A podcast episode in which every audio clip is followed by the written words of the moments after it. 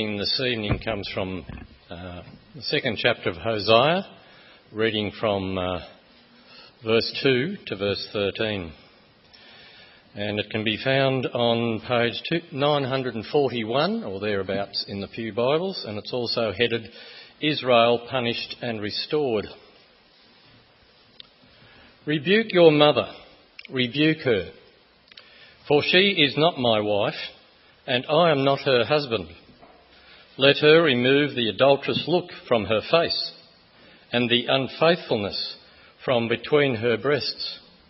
Otherwise, I will strip her naked and make her as bare as on the day she was born. I will make her like a desert, turn her into a parched land, and slay her with thirst. I will not show my love to her children, because they are the children of adultery. Their mother has been unfaithful and has conceived them in disgrace. She said, I will go after my lovers, who gave me, sorry, who give me my food and my water, my wool and my linen, my oil my, and my drink. Therefore, I will block her path with thorn bushes. I will whirl her in so that she cannot find her way. She will chase after her lovers, but not catch them. She will look with them, but not find them. And then she will say, I will go back to my husband, as at first, for then I was better off than now.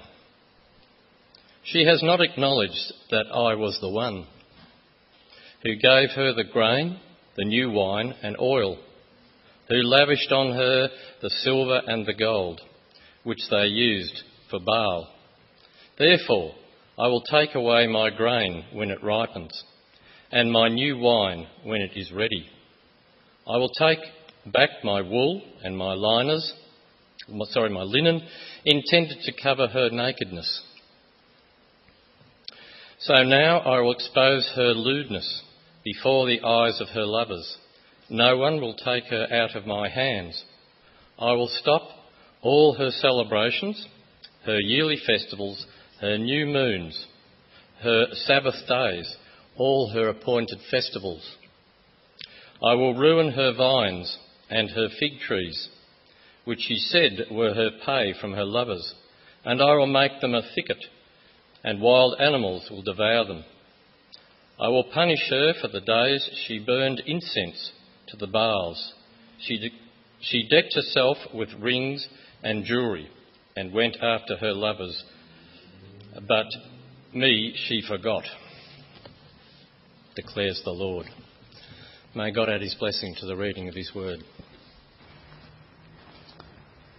Thank you, Rawdon, for reading that. Now, that video we watched before is part of a, a six week uh, video. Uh, we'll watch a short clip each week, and they form one whole story. It's a modern take on the story of Hosea. And so in the one we saw today, we see the husband with this wayward wife, but he continues to pursue her and wants to win her back. Uh, but tonight we'll be looking at this, uh, Hosea chapter 2. Uh, let's ask God for his help and then keep your Bibles open as well. Let's pray. Gracious Heavenly Father, we pray that as we read this story and read this passage, a passage written to another people in another, another time, but help us to see what it means for us today that you are the same God then and now. And we pray this in Jesus' name. Amen. Now, when you come to think about God, or when you come to a view on God about what he's, he's like, you know what has happened then when you think about God? You've suddenly become a theologian. You're suddenly doing theology. But the question is whether you'll be a, a good theologian or a bad one a good one or a dud one. As soon as you think about God, you've become a theologian. And so, uh, what this means is that, in, in a sense, everyone who thinks about God is a theologian in one way or another. And one thing we do as theologians is we pick and choose, don't we? We pick and choose what God is like or what God should be like. And so, for example, when we hear when you share about God, when you hear about God, and you hear that God is loving, God is patient. God is merciful. God is compassionate. What do we say? We say, yeah, that is my God. That is the God I like. That is the God I like to have. And then we, when we hear that God is also powerful and He's desperate to bless us, what do we say then? We say, yeah, that is God, the God I want. That is the God I want looking out for me. That is the God who will help me achieve my ambitions. That is the God who is going to bring me joy and happiness and blessings. But then you hear that this God is also the God who is holy. He cannot tolerate sin and evil. This is the God who is also the one who will judge the living and the dead. This is the one who will also punish with the full fury of heaven. And then what do people say? Say, well, that's not my God. My God is just a loving God, not the judging God. That's not my God. We throw our arms up. What type of God is that? My God is just a loving type. But, but you see what has happened then? What has happened in this way of thinking is that we've suddenly become theologians. But let me add there, that would be a bad theologian. It's bad because we're picking and choosing what we think God is like or what we think God should be like. That is a bad theologian. You see, what do we have here? What we have here is God's own revelation of what He's like. And so today, as we think through Hosea, we're going to think through and try to make sense of this. What is God like? What does good theology tell us about God? What does a loving God do? What can a loving God do? Can a loving God judge and punish as we saw in that passage? Well, let's turn to Hosea and turn to Hosea chapter 2. We'll work our way through this passage. And as we're doing that, let me do a quick review and a recap on what we heard last time. This was three weeks ago now. The historical context. Remember we did this little exercise at the beginning just to get your head into the time frame, the time zone of that place. We had over here Abraham. This is a test now, a little quiz. When was he living? What year was he around? 2000 BC? Yes, so we have Abraham here, 2000 BC, the one God made promises to, big promises to. The next important guy was about here, Moses. What year was he? What was that? I heard? One, 1000? Uh, no, a bit, not, not, not quite. 1500 BC. Okay? Abraham 2000 BC. Moses 1500. And then we come to the greatest king of Israel, the greatest king in Israel's history, King David, powerful king. What year was he? Greg, 1000. 1000 BC. Now he had many sons, and, but the son to succeed him to inherit the throne was King Solomon. Okay, what year was he? 970. Good. 970 BC. Okay. Now Solomon, who was a good king, for the large part of his life, but the second half of his life, he, he listened to his wife. Too many of them. That was not the problem in itself, but these wives led him to worship idols. And so, as a punishment from God on that kingdom, on Solomon, in around this time now, what year are we talking about now? Something dramatic happened. The kingdom was divided into two, and what year was that? 9, 922. Someone got that? I'm sure someone did. 922 BC. Okay? So the generation after Solomon, the kingdom was divided into two. You had the northern kingdom and then the southern kingdom. 200 years later, okay? 200 years later. Now we're at, what year is that? 200 years after 922? Good. Okay. 722, something terrible happens the Assyrian Empire, the northern kingdom, were destroyed by the Assyrians. They came in and destroyed them, completely gone. Northern kingdom assimilated, gone. Now Hosea, Hosea, when did he come along? 722 is about here. 922, when the kingdom was divided, he comes close to 722. He comes in at what year? Any, anyone remember? About 750 750 BC. Okay? Not too long before the destruction. And so it's during this period that Hosea comes and he tells the people, look at how you have been living. This is what you are doing. Okay, and God is not happy. Alright, so given that, the story so far is Hosea was commanded by God and his life was on display to the nation. Hosea had a wife, Gomer. She was an adulteress. She was unfaithful and betrayed him. But that was an illustration, a demonstration of God's life with Israel. Israel was adulterous and unfaithful and betrayed God and broke the covenant with God. Okay, so that's the illustration at the moment. So what did God do in our passage? What did he do with his people? This is a people he loves, he cherishes, he's committed to them. What did he do? Though they were turning away from him year after year for about 200 years now. Well, what God does in this passage is he confronts them in their adultery with these foreign gods. He confronts them in their idolatry. He confronts them in their rebellion. And he confronts them in their sin. He lays before them, this is going to happen if you continue in this way. You people, you've been sinning for 200 years. This is going to happen now. God is confronting them. And if you think about this, this is what you would want and what you would expect from God, a warning before something terrible happens. It's a bit like in our household, it's a bit messy, but it happens like this sometimes. When my kids misbehave, and they misbehave in a bad way, a terrible way, I want to point out their fault. I want to confront them. I want to point out, if you continue in this way, this will be the consequences. And so what do you do as a parent? You count. One, two, you better do something. You better apologize. You better say something. Otherwise it'll be three and it's smack down, right? Smack down. You can imagine what that might look like. They say, I'm giving them a warning. And that's what God is doing here. I confront them with their fault. I don't ignore it. I don't just turn a blind eye when some child of mine hurts another child. I don't ignore it for their good. I confront it. And of course, I don't count one and three, smack down straight away. I take my time. One, two, something better happen. Otherwise, you'll get punished. And so in one sense, that's what God is doing here with his beloved nation. He warns them. He pleads with them. He confronts them in their sins. So have a look, verses 2 to 4. We read here, rebuke your mother, rebuke her. So this is Hosea talking to the children.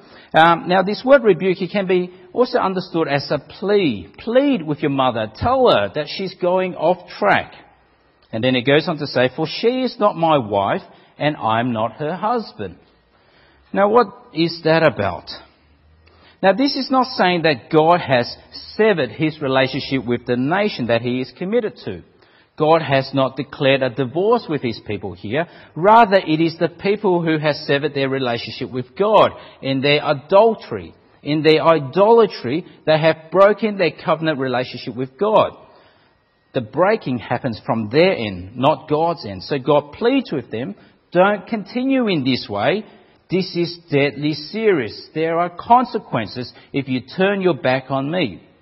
And so God says now in verse 2, let her remove that adulterous look from her face and the unfaithfulness from between her breasts. It's like God saying to the nation, remove that smug of your face. Don't think that this is not serious. When you go worship the gods of the land, do not think that is not serious. That is deadly serious. Turn, otherwise there will be consequences. And what are those consequences? Verse 3. Otherwise, I'll strip her naked and make her as bare as on the day she was born.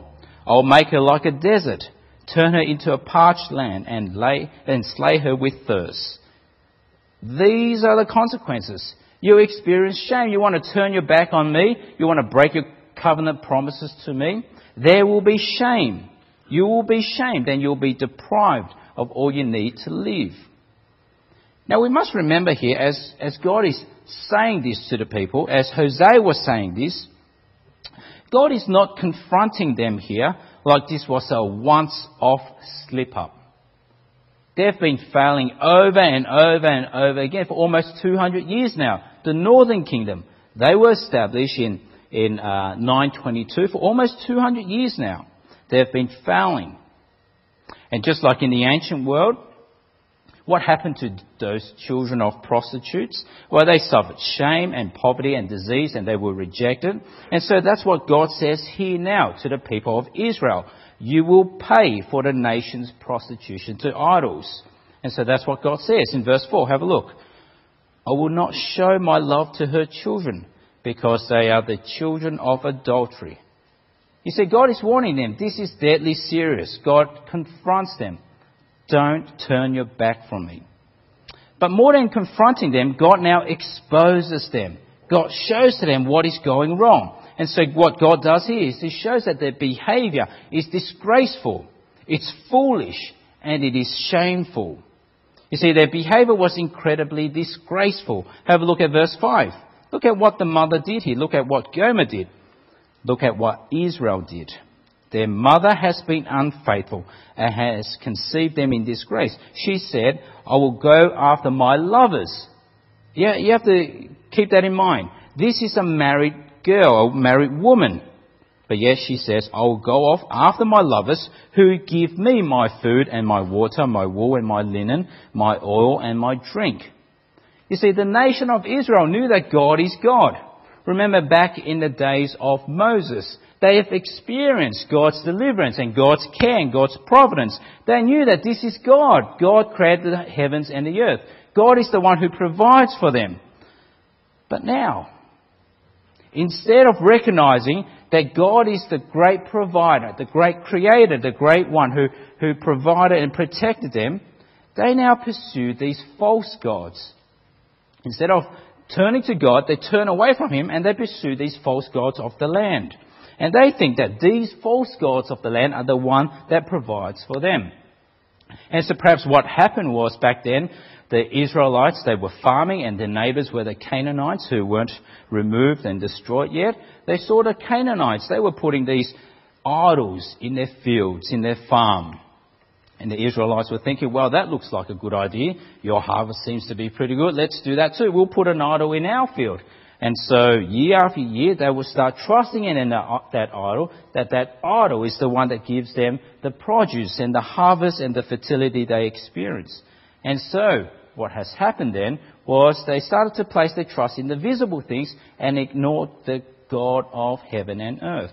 They trusted in the created things rather than, than the God who created those things.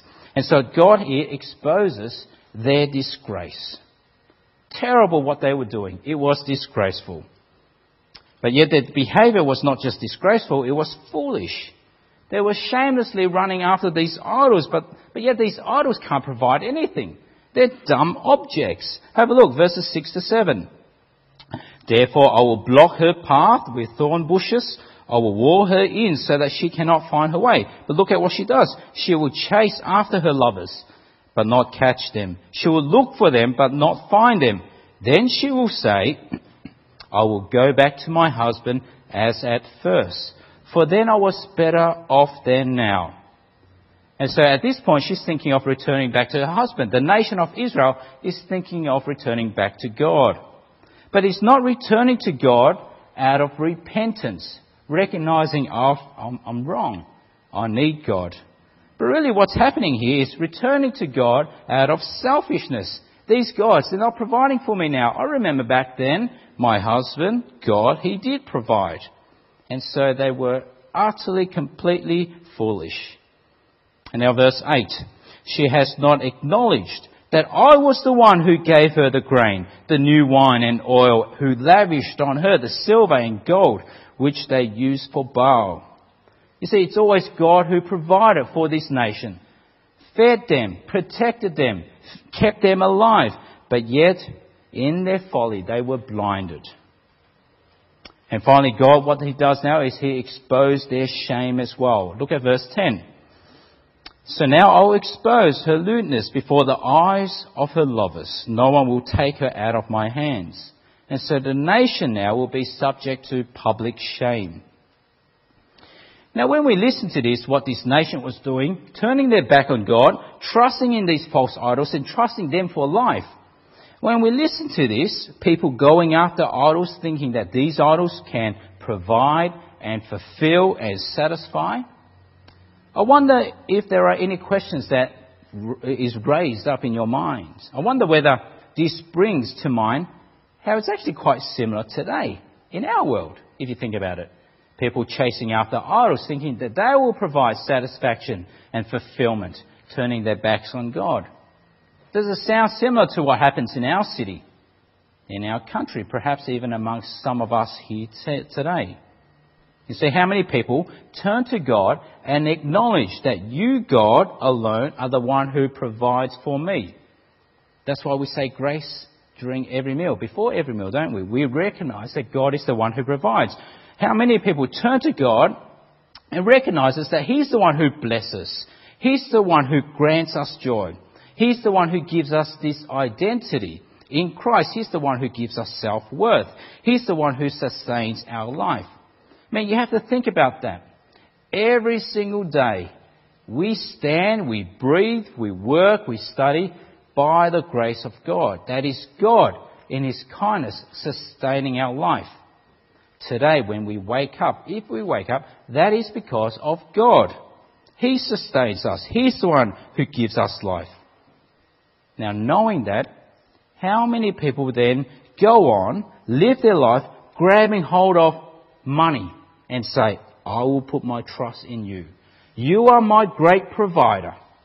Turn my back on God and I'm trusting in money. Or how many people go and grab onto their careers and say, oh, this thing now is the one to give me my identity in life. This is the thing to give myself, me self-worth. Or how many people turn their back on God and, and start pursuing relationships? Like that's what we live for. To have a boyfriend or girlfriend or to get married and say, this, when I get it, then I will be satisfied and fulfilled. You see, when we do that today, in our modern world, we're doing what Israel did. Living for idols. Pursuing them, trusting in them, loving them, turning our backs on God. And as we've seen in Hosea, that is adultery. Adultery with idols and against God. And so what will happen in the end? When they pursued idols, when we today pursue things that are not God, well, be like chasing after the wind. They will not satisfy us, not fulfill us, not complete us. Now, Timothy Keller, he puts it this way. He calls idols counterfeit gods. He says, if you fail them, that is the gods, they never forgive you. And if you get them, will never satisfy you. You see, it's a chasing after the wind. They won't forgive you if you fail, and when you do get it, it'll never satisfy you. And so we'll be wasting our life chasing any idol, chasing anything apart from God. And what will happen is we'll die trying. You see, that was what happened uh, several years ago. Some of you may remember this. In 2008, there was the global financial crisis. You remember that? Terrible thing. A lot of people lost a lot of super and money and all that. Well, what happened during this great economic meltdown is that many people who did live for their career, who did live for their wealth, they took their life. And so one guy, a CFO of the Federal Home Loan Mortgage Corporation, he hanged himself in his basement. He lost his will to live. He lost his money. He lost his place. Uh, a CEO of a leading US real estate auction firm, he shot himself behind the wheel of his red Jaguar. He lost his will to live. A Danish senior executive with HSBC Bank. He hanged himself in the wardrobe of a London hotel. You see, these guys, they were searching, they were pursuing their idols, like their, their wealth, their career, like that's what's going to fulfill them and satisfy them. But when that was gone, they lost their will to live. And so what we have to see here is that pursuing idols and not acknowledging that God is the one who provides. God is the giver of life. God gives us every breath we breathe. We don't acknowledge that enough. We take that for granted. It is God who sustains our lives. And so it is God alone who ultimately satisfies us, fulfills us, and completes us.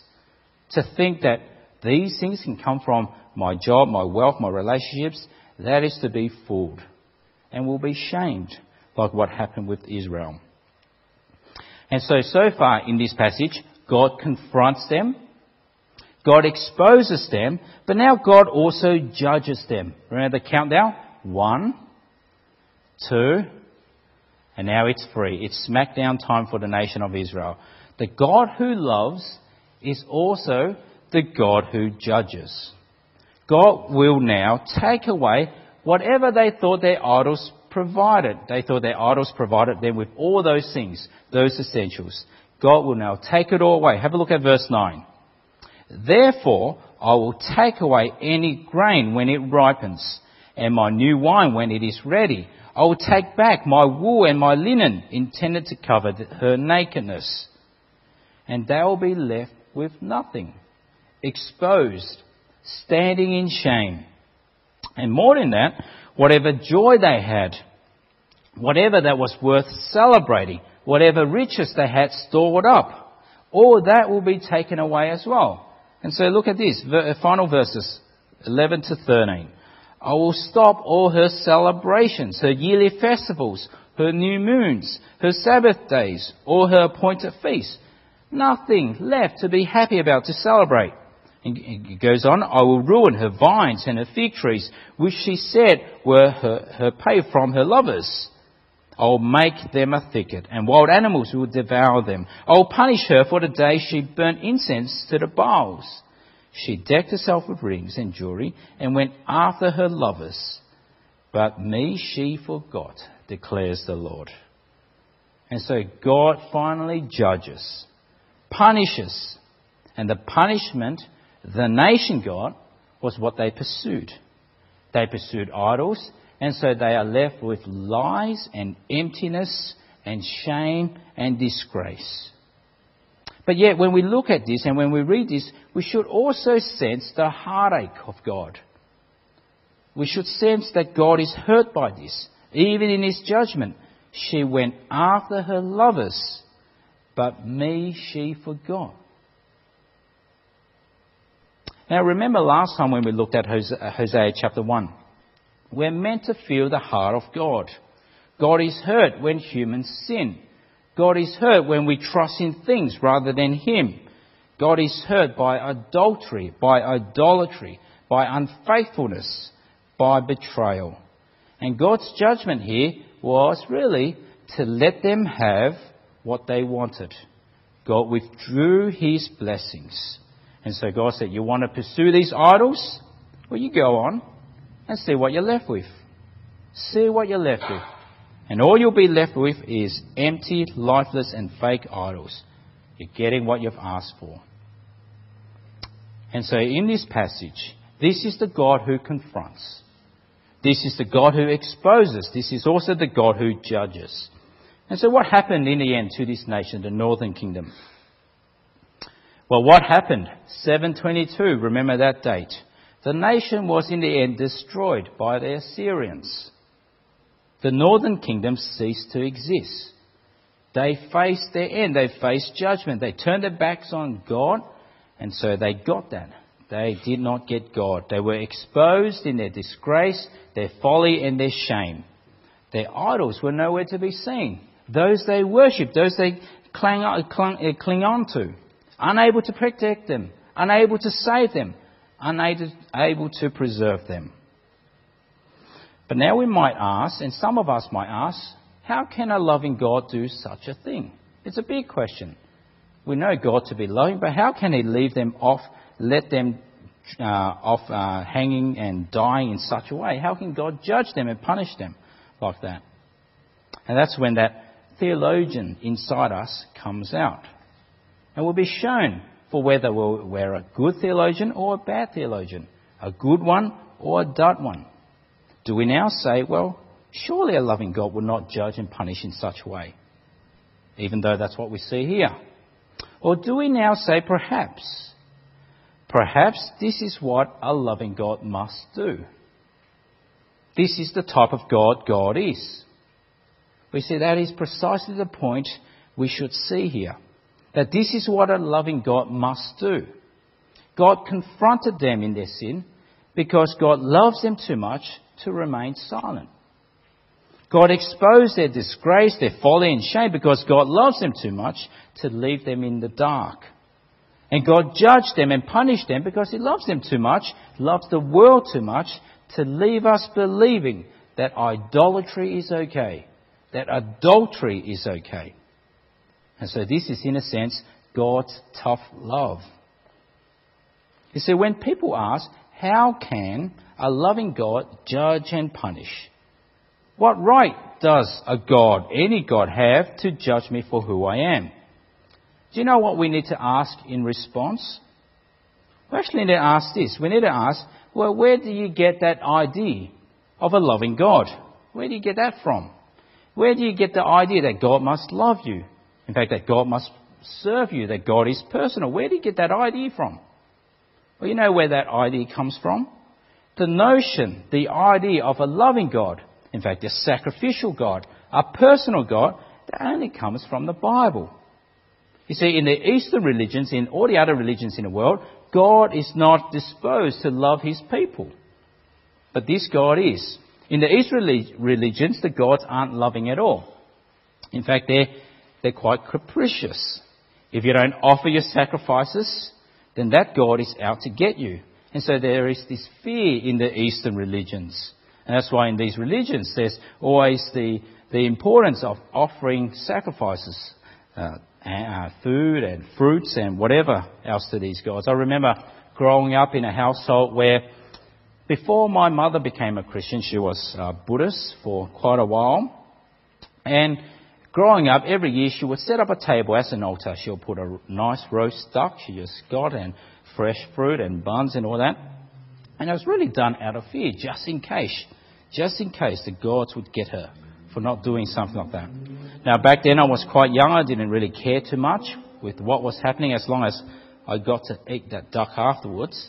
But you see, in the Eastern religions, the gods don't love. They are to be feared. They're out to get you if you don't sacrifice to them. And even in Islam, Allah might be described as loving, but He's not there to serve you. He's there to be served. He's far, He's distant, He's transcendent. Where do we get the idea that God is loving, that God is love, that God is sacrificial, that God is personal? Where do we get that idea? We only get it from the Bible. And so if you want a loving God, you can't pick and choose. Only that bit and reject the rest. And so we can't take the bits of God we like and reject the bits we don't. That is to be a bad theologian. The God of the Bible is loving. But he is also the God who judges and will punish. Now, one author, he puts it this way, describing the book of Hosea wrath and love, or the wrath of love, are expressed clearly in God's willingness to woo his wicked wife Israel and yet punish the nation's wickedness. He loves and judges them simultaneously. And we have to understand that is profound. It's not either or, it's both and. God is both loving and He judges and He punishes. So, what then does this mean for us today? That was the nation of Israel. They were judged, they were punished. But what about us? Let's reflect on us. You see, what this passage has to teach us, has to make clear to us, and does make clear to us, and that is adultery. Idolatry is no less serious today. It is no less hurtful towards God, no less disgraceful, no less shameful, and no less foolish.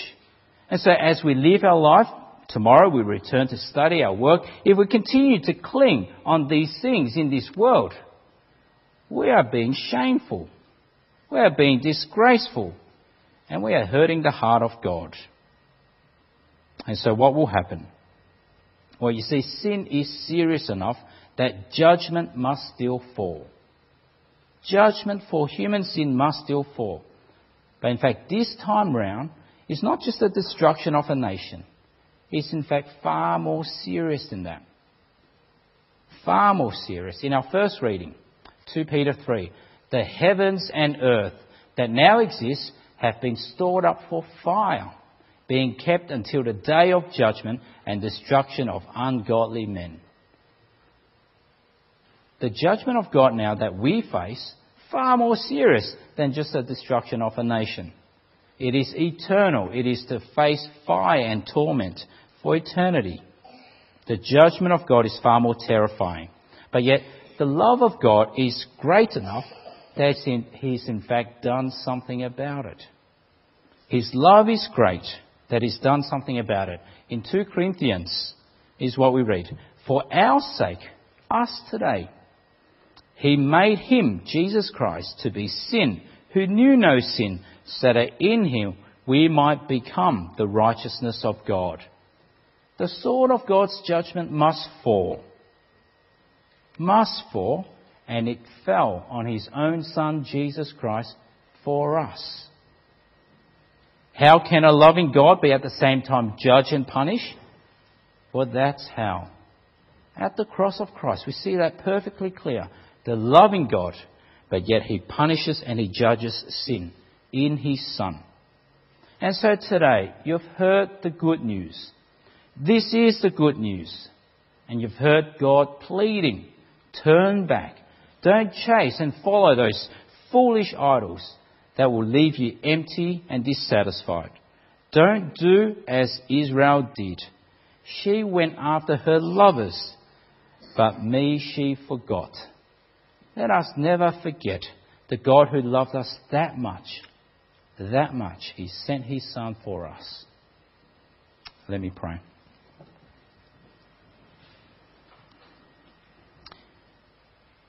Gracious Heavenly Father, as we read and hear of the lesson to Israel, help us to not repeat what they did. Help us to never forget your love for us seen at the cross of Christ and your justice and punishment poured out on your Son on our behalf. Help us to not forget your love for us. And we pray this in Jesus' name. Amen.